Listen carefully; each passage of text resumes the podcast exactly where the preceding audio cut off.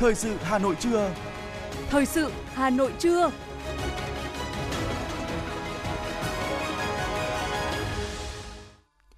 Kính chào quý vị và các bạn. Bây giờ là chương trình thời sự của Đài Phát thanh và Truyền hình Hà Nội. Chương trình trưa nay, thứ ba ngày 11 tháng 10 có những nội dung chính sau đây. Tổng kết việc thực hiện các chính sách phòng chống dịch COVID-19. 115 tác phẩm vào trung khảo giải báo chí vì sự nghiệp đại đoàn kết toàn dân tộc. Liên Bộ Công Thương Tài chính yêu cầu khẩn trương khắc phục thiếu hụt xăng dầu. Động đất có độ lớn 3,7 tại Phong Sali của Lào, cách Việt Nam 18 km. Phần tin thế giới có những sự kiện nổi bật. Malaysia giải tán Hạ viện, mở đường cho cuộc tổng tuyển cử sớm. Uganda ghi nhận 17 ca tử vong do Ebola. Và sau đây là nội dung chi tiết của chương trình. Thưa quý vị và các bạn, dưới sự điều hành của Phó Chủ tịch Thường trực Quốc hội Trần Thanh Mẫn, Ủy ban Thường vụ Quốc hội cho ý kiến về nghị quyết số 30 báo cáo của Chính phủ, tổng kết đánh giá việc thực hiện quy định tại khoản 3 nghị quyết về kỳ họp thứ nhất Quốc hội khóa 15 Ủy ban Thường vụ Quốc hội đánh giá cao chính phủ, Thủ tướng Chính phủ, các bộ ngành địa phương đã nỗ lực phát huy sức mạnh, trí tuệ tập thể, quyết liệt, kiên trì, chủ động, sáng tạo, linh hoạt, thực hiện các biện pháp phòng chống dịch COVID-19, biểu dương tinh thần trách nhiệm, sự cống hiến, hy sinh thầm lặng của hàng trăm nghìn nhân viên y tế, cán bộ, chiến sĩ công an quân đội cùng đông đảo các lực lượng tham gia phòng chống dịch COVID-19 một số ý kiến đề nghị báo cáo của chính phủ cần đánh giá sâu sắc hơn tính cấp bách, bối cảnh khi ban hành nghị quyết để thấy được tính chủ động tích cực, bám sát thực tiễn của Quốc hội. Ủy ban Thường vụ Quốc hội và đồng hành cùng chính phủ, các đại biểu lưu ý phạm vi nêu trong báo cáo rộng chưa đúng trọng tâm bởi trong nghị quyết số 30 năm 2021 QH15 chỉ đề cập trực tiếp đến việc áp dụng các khoản 3.1, 3.2, 3.3, 3.4 và 3.8, chứ không phải là báo cáo tổng kết về công tác phòng chống dịch. Một số đại biểu cho rằng cần đánh giá kỹ và sâu hơn nữa những kết quả đạt được, phương hướng thực hiện trong lĩnh vực quốc phòng an ninh. Cụ thể, báo cáo cần nêu rõ các lực lượng quân đội, công an, dân quân tự vệ đã thực hiện tốt nhiệm vụ được giao trong lĩnh vực quốc phòng an ninh trong điều kiện thế giới phức tạp, tình hình trong nước khó khăn, qua đó góp phần ổn định xã hội, giữ vững chủ quyền quốc gia. Trong dịch bệnh, các lực lượng chức năng đã có những biện pháp xử lý mạnh mẽ, nghiêm minh với các trường hợp vi phạm, vừa thể hiện rõ tính gian đe, vừa giữ vững trật tự an toàn xã hội. Tại thủ đô Hà Nội, Bộ Công an tổ chức lễ trao quyết định của Chủ tịch nước cho ba sĩ quan đi thực hiện nhiệm vụ gìn giữ hòa bình của Liên Hợp Quốc. Tại buổi lễ, thừa ủy quyền của Chủ tịch nước, Đại tướng Tô Lâm, Ủy viên Bộ Chính trị, Bộ trưởng Bộ Công an đã trao quyết định của Chủ tịch nước cho ba sĩ quan công an nhân dân đi làm nhiệm vụ gìn giữ hòa bình Liên Hợp Quốc tại Nam Sudan, đồng thời trao bằng khen của Bộ trưởng Bộ Công an cho ba sĩ quan này. Phát biểu tại buổi lễ, Bộ trưởng Tô Lâm nhấn mạnh việc Bộ Công an chính thức cử ba sĩ quan tham gia lực lượng gìn giữ hòa bình Liên Hợp Quốc tại Nam Sudan là một dấu mốc quan trọng, là điểm sáng nổi bật trong hoạt động đối ngoại an ninh, một bước tiến trong hội nhập, hợp tác và phát triển toàn diện. Khẳng định nhất quán quan điểm của Việt Nam là bạn, là đối tác tin cậy và là thành viên có trách nhiệm trong cộng đồng quốc tế. Tham gia hoạt động gìn giữ hòa bình Liên Hợp Quốc cũng thể hiện bước phát triển mới về trình độ hội nhập quốc tế của Công an Việt Nam, khẳng định sĩ quan công an Việt Nam hoàn toàn có đủ khả năng hội nhập và tham gia thành công vào việc thực hiện các nhiệm vụ gìn giữ hòa bình quốc tế trong môi trường đa phương, đa quốc gia. Hội đồng lý luận Trung ương đã tổ chức kỳ họp thứ 5, nhiệm kỳ 2021-2026. Giáo sư tiến sĩ Nguyễn Xuân Thắng, Ủy viên Bộ Chính trị, Chủ tịch Hội đồng lý luận Trung ương, Giám đốc Học viện Chính trị Quốc gia Hồ Chí Minh chủ trì kỳ họp. Phát biểu kết luận tại hội thảo, giáo sư tiến sĩ Nguyễn Xuân Thắng, Ủy viên Bộ Chính trị, Chủ tịch Hội đồng lý luận Trung ương, Giám đốc Học viện Chính trị Quốc gia Hồ Chí Minh đánh giá cao những ý kiến tham luận của các thành viên hội đồng. Với tinh thần trách nhiệm khoa học, các tham luận đã làm rõ được nội dung của hội thảo và những nội dung này sẽ tiếp tục được nghiên cứu chất lọc để phục vụ hội nghị Trung ương 7 khóa 13 của Ban chấp hành Trung ương. Kết quả hội thảo sẽ góp phần làm rõ nhiều vấn đề đặt ra, đặc biệt là các giải pháp trọng tâm để tiếp tục hoàn thiện môi trường và điều kiện thuận lợi cho hoạt động của đội ngũ trí thức, kịp thời phát hiện và bồi dưỡng nhân tài, cơ chế chính sách để thu hút trọng dụng nhân tài, chuyên gia cả trong và ngoài nước. Thưa quý vị, chiều qua tại Hà Nội, Phó Chủ tịch Ủy ban Trung ương Mặt trận Tổ quốc Việt Nam Phùng Khánh Tài, Phó Chủ tịch Hội đồng Trung khảo Giải báo chí vì sự nghiệp đại đoàn kết toàn dân tộc lần thứ 15 năm 2021-2022 đã chủ trì cuộc họp Hội đồng Trung khảo Giải báo chí. Thông tin tại cuộc họp, ông Vũ Văn Tiến, trưởng ban tuyên giáo Ủy ban Trung ương Mặt trận Tổ quốc Việt Nam, Phó trưởng ban thường trực ban tổ chức Giải báo chí vì sự nghiệp đại đoàn kết toàn dân tộc lần thứ 15 thông tin – Giải năm nay có sự tham gia của rất nhiều các cơ quan báo chí trên cả nước, trong đó có trên 100 tác phẩm phát thanh, hơn 200 tác phẩm truyền hình. sau một thời gian chấm bài độc lập và hai buổi họp để bình xét, đánh giá, thảo luận kỹ trong từng tiểu ban chấm, Hội đồng sơ khảo đã tuyển chọn được 115 tác phẩm của các loại hình báo chí, báo in, báo điện tử, truyền hình, phát thanh, ảnh báo chí để Hội đồng trung khảo lựa chọn ra 81 tác phẩm xuất sắc, vinh danh tại lễ trao giải. Theo kế hoạch, lễ tổng kết và trao giải báo chí vì sự nghiệp đại đoàn kết toàn dân tộc lần thứ 15 năm 2021-2022 sẽ được truyền hình trực tiếp vào lúc 20 giờ ngày 29 tháng 10 năm 2022 trên sóng Đài truyền hình Việt Nam nhân dịp kỷ niệm 92 năm ngày thành lập Mặt trận Dân tộc Thống nhất Việt Nam, ngày truyền thống Mặt trận Tổ quốc Việt Nam.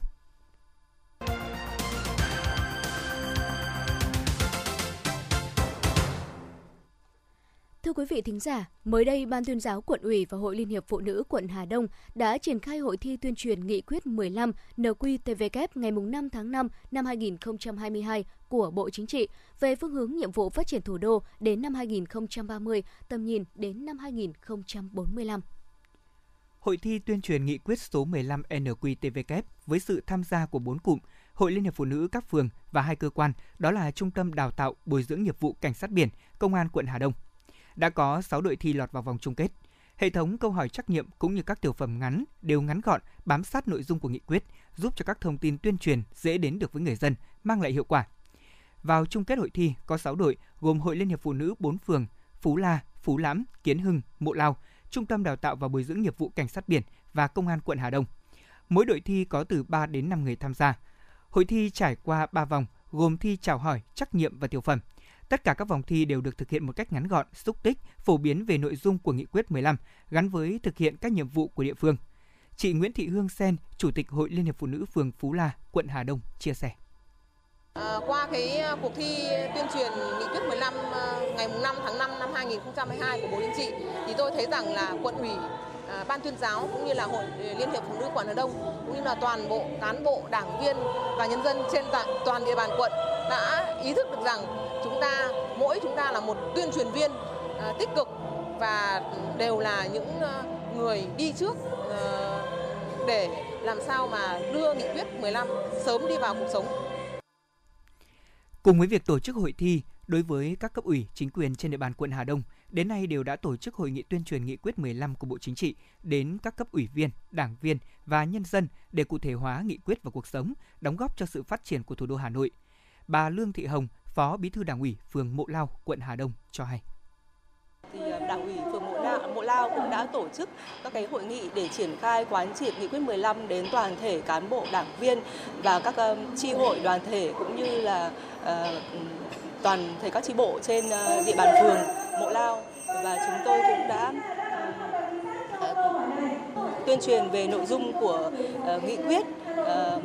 để tất cả các tri chi bộ cũng như là các nhân dân trên địa bàn phường thực hiện tốt cái nghị quyết 15 phát triển thủ đô Hà Nội đến năm 2030 và định hướng đến năm 2045. Thực tế, sau khi có nghị quyết 15 và chỉ đạo của thành ủy, quận ủy Hà Đông đã tổ chức hội nghị quán triệt nghị quyết đến các cán bộ chủ chốt của quận cũng như tại các phường. Quận Hà Đông xác định công tác tuyên truyền nghị quyết dưới nhiều hình thức để đưa nghị quyết này đến được với cán bộ, đảng viên và nhân dân. Trong đó thì công tác tuyên truyền được triển khai trên các phương tiện thông tin đại chúng, mạng xã hội, cổng thông tin điện tử và hệ thống truyền thanh của quận. Quận cũng đã chỉ đạo Ủy ban Mặt trận Tổ quốc, các đoàn thể chính trị xã hội bằng nhiều hình thức sinh hoạt, hội thi để tuyên truyền nghị quyết. Ông Nguyễn Văn Trường, Phó Bí thư Thường trực Quận ủy Hà Đông cho biết. Quận ủy cũng đã tổ chức ngay hội nghị quán triệt nghị quyết 15 đến ờ, đội ngũ cán bộ chủ chốt của quận ờ, cũng như là các phường. Thế mà trong đó thì chúng tôi xác định cái công tác tuyên truyền ở dưới nhiều các cái hình thức ờ, để mà đưa nghị quyết này đến được với cán bộ đảng viên và các tầng lớp nhân dân của quận. Trong đó thì tôi sử dụng các cái loại hình thông tin mà hiện nay đang được nhân dân quận sử dụng nhiều. Ví dụ như là tuyên truyền trên hệ thống mạng xã hội, trên hệ thống cổng thông tin điện tử của quận và các cái hệ thống truyền thanh của quận mà hiện đang trong đó. Thế mà trong đó thì có đề nghị với mặt trận tổ quốc và các cái đoàn thể chính trị xã hội của quận thì bằng nhiều các cái hình thức thông qua cái việc sinh hoạt, hội thi ờ, để mà tuyên truyền nghị quyết. Trong thời gian tới, để triển khai nghị quyết số 15, quận ủy Hà Đông đã xây dựng chương trình hành động, trong đó với nhiệm vụ chính trị của quận đó là tiếp tục tập trung vào phát triển đô thị và kinh tế. Quận ủy đã chỉ đạo đối với các phường với mục tiêu tham gia tích cực vào thực hiện nghị quyết 15 ngay từ giai đoạn đầu là phấn đấu hoàn thành nhiệm vụ được thành phố Hà Nội giao cho về giải phóng mặt bằng để triển khai xây dựng đường vành đai 4.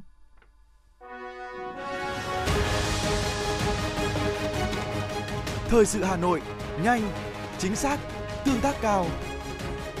Thời sự Hà Nội, nhanh, chính xác, tương tác cao.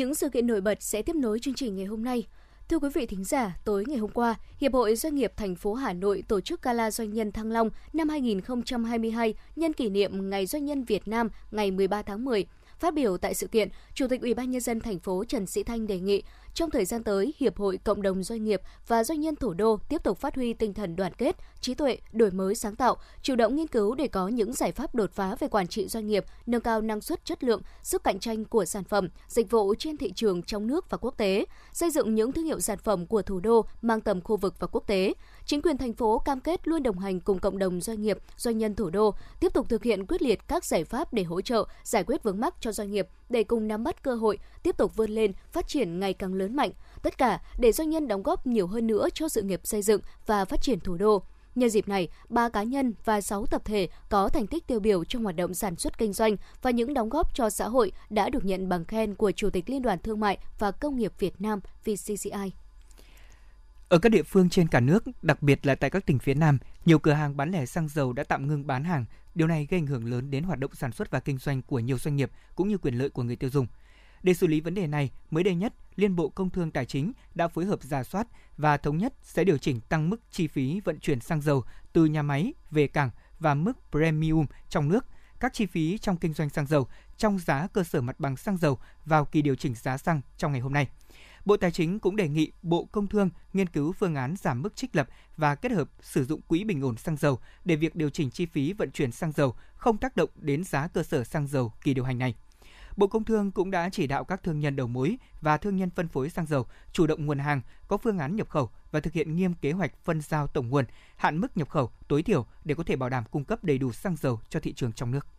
Cũng liên quan đến mặt hàng này, do giá xăng dầu thế giới và giá xăng nhập có xu hướng tăng cao, nên tại kỳ điều hành giá xăng dầu ngày hôm nay, ngày 11 tháng 10, dự kiến giá bán lẻ xăng dầu trong nước có khả năng tăng mạnh sau 4 lần giảm liên tiếp. Nếu cơ quan quản lý không trích quỹ bình ổn giá xăng dầu thì giá xăng có thể tăng khoảng 300 đồng một lít, còn giá dầu diesel sẽ có khả năng tăng tới 2.000 đồng một lít. Và tính từ đầu năm đến nay, giá xăng trong nước đã trải qua 26 lần điều chỉnh, trong đó có 13 lần tăng, 12 lần giảm và có một lần giữ nguyên. Hiện giá xăng đã giảm với mốc của tháng 9 năm 2021. Thưa quý vị và các bạn, thị trường trái phiếu về bản chất là một kênh huy động vốn chung và dài hạn hiệu quả của nền kinh tế. Thế nhưng mới đây lại bị giáng một đòn nặng – niềm tin của các nhà đầu tư đối với thị trường này lại tiếp tục bị thử thách với việc bà Trương Mỹ Lan, chủ tịch tập đoàn Vạn Thịnh Phát cùng các đồng phạm bị bắt giam về hành vi gian dối trong việc phát hành và mua bán trái phiếu tại công ty cổ phần tập đoàn đầu tư An Đông. Những vụ việc này tiếp tục đặt ra yêu cầu cấp thiết về thay đổi khung khổ pháp lý và phát triển kênh trái phiếu doanh nghiệp theo hướng bền vững hơn trong tương lai. Phản ánh của phóng viên thời sự. Công ty An Đông là thành viên của tập đoàn VTP,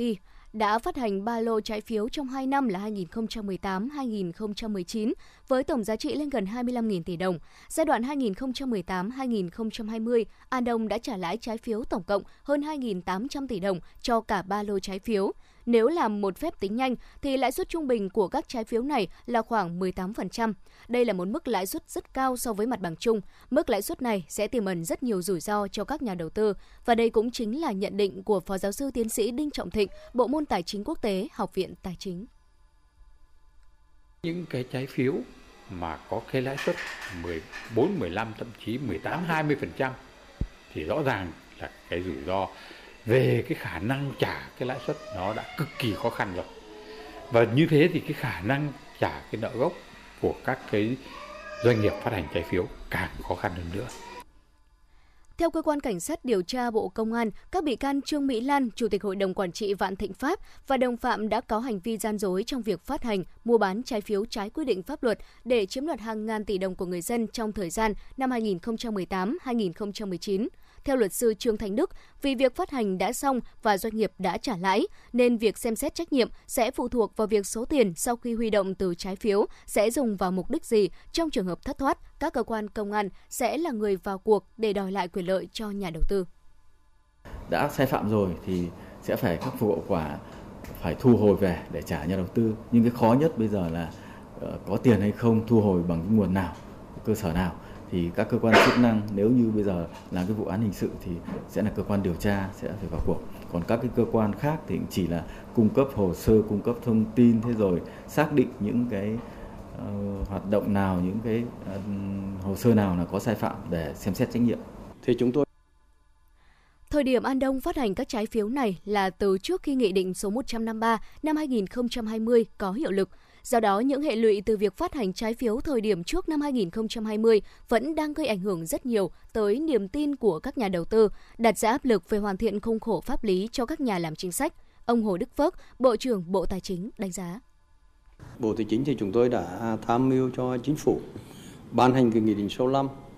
à, thay thế cho cái nghị định 153 về cái à, phát hành cái trái phiếu doanh nghiệp và như vậy thì ờ, chúng tôi ờ, thấy rằng với cái nền của cái kinh tế vĩ mô phát triển thì ờ, thị trường tài chính của chúng ta vẫn là một cái thị trường ổn định và chúng tôi cũng tin tưởng sẽ là một thị trường tốt. Đại diện Bộ Tài chính cũng cho biết những sự việc này đều chỉ có liên quan đến những sai phạm mang tính đơn lẻ của các cá nhân, doanh nghiệp trên thị trường – Kênh trái phiếu doanh nghiệp vẫn là một kênh đầu tư, huy động vốn quan trọng của nền kinh tế và chính phủ, nên Bộ Tài chính vẫn đang liên tục lắng nghe để hoàn thiện và hướng tới phát triển thị trường này một cách bền vững.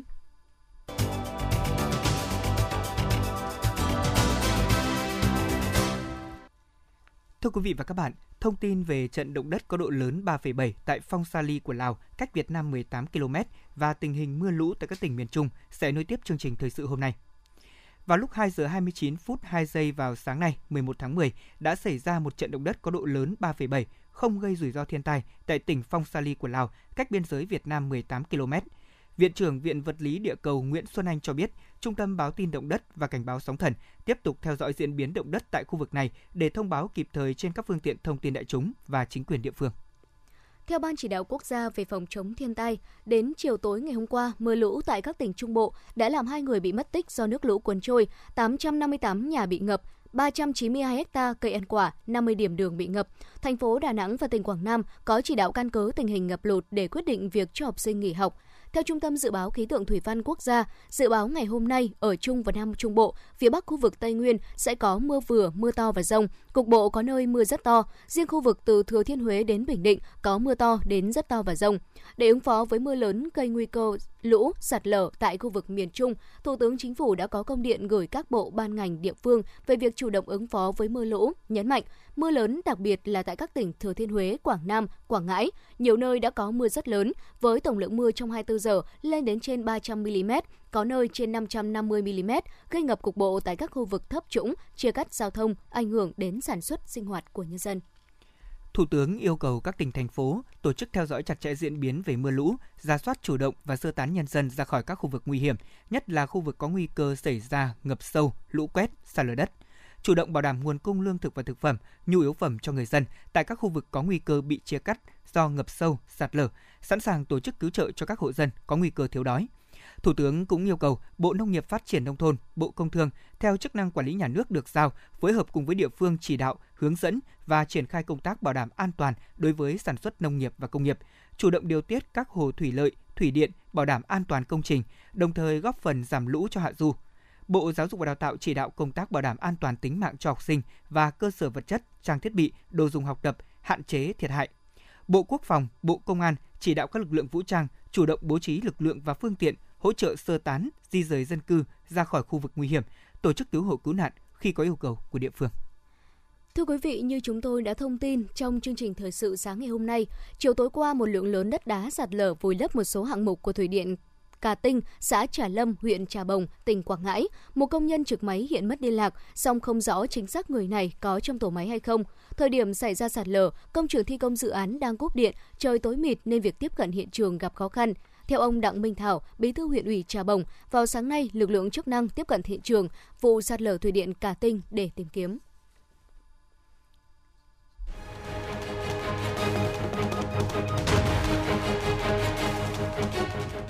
Rộng hát hay Hà Nội năm 2022, điểm hẹn nghệ thuật cho các bạn trẻ yêu âm nhạc đã chính thức khởi động. Tham gia Giọng hát hay Hà Nội năm 2022 các thí sinh được quảng bá hình ảnh trên các phương tiện truyền thông, được huấn luyện bởi những giảng viên thanh nhạc và có cơ hội tỏa sáng trên sân khấu cùng các nghệ sĩ nổi tiếng và tham gia cùng chuỗi hoạt động đồng hành cùng cuộc thi. Cuộc thi có 3 vòng tuyển chọn, dự kiến vòng sơ tuyển diễn ra từ ngày 12 đến 16 tháng 9, vòng bán kết diễn ra từ ngày 21 đến 23 tháng 9. Vòng chung kết diễn ra ngày 11 tháng 10 năm 2022, thời gian nhận hồ sơ đến hết ngày 10 tháng 9 năm 2022. Giọng hát hay Hà Nội, cơ hội cho những tài năng âm nhạc tỏa sáng. Thông tin chi tiết tại www hát hay Hà Nội 2022.com, hotline 0932 83 5599.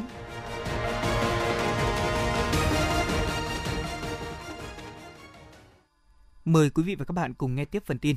Theo thông tin từ Bộ Giáo dục và Đào tạo, kỳ tuyển sinh đại học cao đẳng ngành giáo dục mầm non năm 2023 dự kiến sẽ cơ bản giữ ổn định như năm 2022.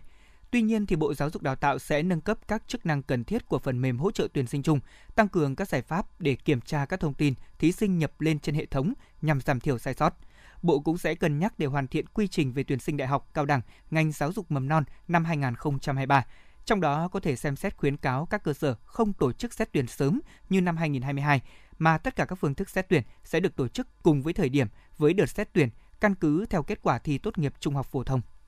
Trung tâm Lao động ngoài nước, Bộ Lao động Thương binh và Xã hội vừa thông báo kế hoạch tuyển chọn số lượng lớn thực tập sinh đợt 3 năm 2022 sang Nhật Bản làm việc. Đây là tín hiệu tích cực sau khi Nhật Bản nới lỏng nhiều chính sách nhập cảnh lao động vào nước này. Một điểm đặc biệt của chương trình này là sau khi về nước đúng thời hạn, thực tập sinh sẽ được hỗ trợ từ 600.000 yên trường hợp hoàn thành 3 năm thực tập đến 1 triệu yên trường hợp hoàn thành 5 năm thực tập để khởi nghiệp và được nhận tiền bảo hiểm hưu trí.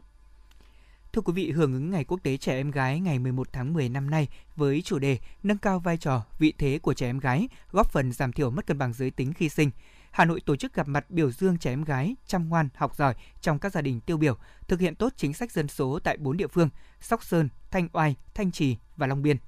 Đây là chương trình mang tính nhân văn sâu sắc nhằm xây dựng hình ảnh mới của phụ nữ, trẻ em gái trong gia đình và xã hội, góp phần thực hiện bình đẳng giới, đẩy lùi tư tưởng trọng nam khinh nữ, khắc phục tình trạng mất cân bằng giới tính khi sinh. Theo báo cáo của Sở Nông nghiệp và Phát triển Nông thôn thành phố Hà Nội, việc khai thác cát tại khu vực ngã ba sông Đà, sông Hồng đang có diễn biến phức tạp, đe dọa an toàn các tuyến đê vừa được Ủy ban nhân dân thành phố Hà Nội xây dựng hệ thống kè bảo vệ bờ. Việc khai thác cát lòng sông không tuân theo quy hoạch là nguyên nhân chính gây hạ thấp lòng sông, đáy sông, làm sạt lở bờ bãi sông, gây ảnh hưởng đến an toàn đê điều, hạ thấp nước sông về mùa kiệt, gây tác động tiêu cực đến khả năng lấy nước của các công trình thủy lợi dọc tuyến sông. Để ngăn chặn tình trạng khai thác cát trái phép và đảm bảo an toàn cho công trình đê điều, Sở Nông nghiệp và Phát triển nông thôn thành phố Hà Nội đề nghị Ủy ban nhân dân huyện Ba Vì, Công an thành phố Hà Nội, Sở Giao thông Vận tải và Sở Tài nguyên và Môi trường thực hiện quyết liệt các giải pháp để ngăn chặn tình trạng trên. Theo đó, tăng cường kiểm tra, xử lý vi phạm trong hoạt động khai thác vận chuyển, kinh doanh cát sỏi, tăng cường kiểm tra phương tiện vận tải thủy, bến bãi tập kết, hóa đơn chứng từ. Trường hợp vượt quá thẩm quyền thì báo cáo về Ủy ban nhân dân thành phố Hà Nội để có hướng chỉ đạo xử lý.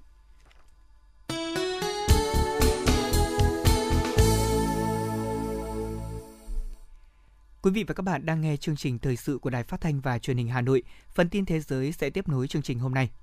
Thủ tướng Malaysia Ismail Sabri đã tuyên bố giải tán Hạ viện khóa 14, mở đường cho cuộc tổng tuyển cử trước thời hạn. Theo luật định thì nhiệm kỳ của Hạ viện khóa 14 của Malaysia kéo dài tới tháng 7 năm 2023 và cuộc tổng tuyển cử sẽ được tổ chức trước tháng 9 năm 2023. Tuy nhiên thì với quyết định giải tán Hạ viện, Malaysia sẽ phải tổ chức tổng tuyển cử trong vòng 60 ngày. Cơ quan an ninh YesBU của Ukraine cho biết, cựu Tổng thống Nga Dmitry Medvedev nằm trong danh sách những đối tượng bị truy nã với cáo buộc vi phạm điều luật trong bộ luật hình sự của Ukraine. Thông báo liệt kê danh sách những người khác nằm trong danh sách truy nã, bao gồm Bộ trưởng Quốc phòng Nga, Chủ tịch Hạ viện Nga, Chủ tịch Thượng viện Nga và Thư ký Hội đồng An ninh Nga. Việc truy nã sẽ bắt đầu từ tháng 3 năm 2022. Đại sứ quán Mỹ tại Kiev đã cảnh báo công dân nước này nên tìm nơi trú ẩn hoặc rời khỏi Ukraine nếu có thể. Cùng ngày, Tổng thống Mỹ Joe Biden đã lên án các cuộc tập kích của Nga nhằm vào nhiều thành phố trên khắp Ukraine, đồng thời gửi lời chia buồn tới gia đình của các nạn nhân. Giới lãnh đạo của Ukraine cũng cho biết nhiều cơ sở hạ tầng quan trọng của nước này đã bị hư hại nặng do các cuộc tập kích bằng tên lửa được Nga tiến hành vào hôm 10 tháng 10. Reuters đưa tin, chính quyền Ba Lan khuyến cáo công dân nước này nhanh chóng rời Belarus vì quan hệ giữa hai nước ngày càng trở nên căng thẳng do xung đột ở Ukraine. Tháng trước, chính phủ Ba Lan cũng đưa ra khuyến nghị tương tự đối với công dân Ba Lan ở Nga. Reuters đưa tin, cơ quan khí tượng Đài Loan sáng ngày hôm nay thông báo một trận động đất có độ lớn 5,9 đã làm rung chuyển thành phố Đài Bắc. Tâm chấn của trận động đất này nằm ở vùng biển ngoài khơi phía đông của Đài Loan. Trước đó, theo Tân Hoa Xã, tại huyện Hoa Liên, phía đông của Đài Loan, cũng xảy ra trận động đất với độ lớn 6,9, làm một người thiệt mạng và một số người bị thương. Bộ Y tế Uganda ngày 10 tháng 10 cho biết số ca tử vong do Ebola ở nước này đã tăng lên 17 người, từ 10 ca được xác nhận cách đây 2 ngày. Tổ chức Y tế Thế giới WHO đã cử nhóm hỗ trợ tới nước này để thảo luận về việc ứng phó với Ebola. Theo WHO, các quan chức cấp cao cũng sẽ tham dự hội nghị bộ trưởng khẩn cấp về hợp tác xuyên biên giới để chuẩn bị và ứng phó với dịch bệnh do virus Ebola dự kiến diễn ra vào ngày 12 tháng 10.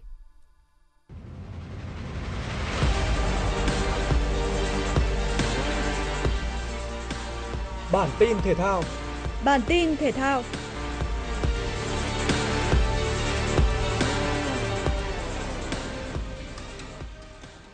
Tại giải cử tạm vô địch châu Á đang diễn ra tại Bahrain, đô cử Nguyễn Trần Anh Tuấn là người tiếp theo đem về niềm vui cho thể thao Việt Nam. Tại hạng 61 kg, Nguyễn Trần Anh Tuấn phải cạnh tranh với hai vận động viên đến từ Trung Quốc và Indonesia. Ở nội dung cử đẩy, anh Tuấn là người xuất sắc đoạt huy chương vàng khi nâng được mức tạm 161 kg. Tuy nhiên, ở nội dung cử giật, anh Tuấn chỉ về nhì với 134 kg và đạt tổng cử 295 kg. Trước đó, cử tạ Việt Nam giành huy chương vàng hạng 55 kg nhờ màn trình diễn xuất sắc của Lại Gia Thành. Đô cử từng chiến thắng ở SEA Games 31 đứng đầu và giành huy chương vàng nội dung cử giật với 120 kg. Còn ở nội dung cử đẩy, Gia Thành đứng thứ hai với 142 kg, nhưng với tổng cử 262 kg, Gia Thành tiếp tục giành được thêm tấm huy chương vàng thứ hai cho riêng mình. Bên cạnh đó, nữ đô cử Khổng Mỹ Phượng cũng xuất sắc vượt qua đối thủ đến từ Indonesia để giành hai huy chương vàng nội dung cử giật và tổng cử thuộc hạng 45 kg. Hiệp hội quần vợt nhà nghề nam thế giới ATP công bố bảng xếp hạng mới nhất nhưng chưa có tên tay vợt số 1 Việt Nam Lý Hoàng Nam trong top 250 thế giới. Theo bảng xếp hạng này, Lý Hoàng Nam đạt tổng cộng 196 điểm, tăng 11 bậc để từ hạng 270 lên hạng 259 ATP, cũng là thứ hạng cao nhất từ trước đến nay mà tay vợt quê Tây Ninh có được. Tuy nhiên, số điểm trên chỉ mới cập nhật thêm 16 điểm cho thành tích Á quân đơn nam giải nhà nghề M25 Tây Ninh tuần 1, còn 25 điểm của danh hiệu vô địch đơn nam giải nhà nghề M25 Tây Ninh tuần 2 mà Hoàng Nam đạt được hôm 9 tháng 10 chưa được ATP cập nhật. Vì thế, Hoàng Nam phải chờ đầu tuần sau mới chính thức có tên trong top 250 ATP. Với 221 điểm, dự kiến tay vợt quê Tây Ninh sẽ xếp hạng 241 thế giới. Nottingham Forest có màn tiếp đón Aston Villa tại trận đấu muộn nhất vòng 10 ngoại hạng Anh. Nếu như đội chủ nhà đang gặp nhiều khó khăn trong cuộc đua trụ hạng, thì đối thủ Aston Villa lại đang cho thấy phong độ ổn định thời gian gần đây với 3 trận bất bại. Các học trò của huấn luyện viên Steve Cooper sớm tràn lên tấn công ngay từ đầu trận và được hưởng thành quả vào phút 16 sau cú đánh đầu của Emmanuel Dennis. Dẫu vậy, lợi thế dẫn trước của Nottingham Forest chỉ duy trì được 6 phút. Phút 22, Ashley Young tung cú sút xa đầy hiểm hóc gỡ hòa cho Aston Villa. Cả hai đội tạo ra không ít cơ hội nguy hiểm sau đó, nhưng không có bàn thắng nào được ghi thêm. Trung cuộc, trận đấu trên sân City Ground khép lại với tỷ số hòa một đều. Vòng 9 Syria không có bất ngờ nào xảy ra khi đội bóng được đánh giá cao hơn là Lazio có chiến thắng dễ dàng trước Fiorentina. Ngay trong hiệp 1, các cầu thủ đội khách đã tạo ra cách biệt khá an toàn sau các bàn thắng của Vecino và Jacari ở các phút 11 và 25. Tiếp đà hưng phấn, các cầu thủ Lazio thi đấu thoải mái và có thêm hai bàn thắng nữa ở những phút cuối trận, lần lượt do công của Luis Alberto và Ciro Immobile. Vừa qua Fiorentina với cách biệt 4 bàn không gỡ, Lazio tạm thời có được vị trí thứ 3 trên bảng xếp hạng. Dự báo thời tiết, theo Trung tâm Dự báo Khí tượng Thủy văn Quốc gia, ngày và đêm nay, khu vực Bắc Biển Đông, gió Đông Bắc mạnh cấp 6, cấp 7, giật cấp 9, biển động mạnh, sóng biển cao từ 4 đến 6 mét. Vùng biển từ Quảng Trị đến Ninh Thuận, gió Đông Bắc mạnh cấp 6, giật cấp 8, biển động, sóng biển cao từ 2 đến 4 mét. Cảnh báo cấp độ rủi ro thiên tai do gió mạnh trên biển cấp 2. Phía Tây Bắc Bộ ngày nắng, đêm không mưa, gió nhẹ, sáng sớm và đêm trời lạnh, có nơi trời rét, nhiệt độ thấp nhất từ 16 đến 19 độ, vùng núi có nơi dưới 16 độ, nhiệt độ cao nhất từ 26 đến 29 độ.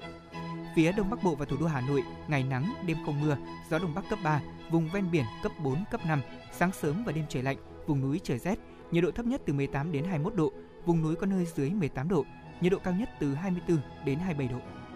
quý vị và các bạn vừa nghe chương trình thời sự của Đài Phát thanh Truyền hình Hà Nội. Chỉ đạo nội dung Nguyễn Kim Khiêm, chỉ đạo sản xuất Nguyễn Tiến Dũng, tổ chức sản xuất Quang Hưng. Chương trình do biên tập viên Thủy Chi, phát thanh viên Lê Thông Thu Thảo cùng kỹ thuật viên Kim Thoa phối hợp thực hiện. Xin chào và hẹn gặp lại quý vị thính giả trong chương trình thời sự 19 giờ tối nay.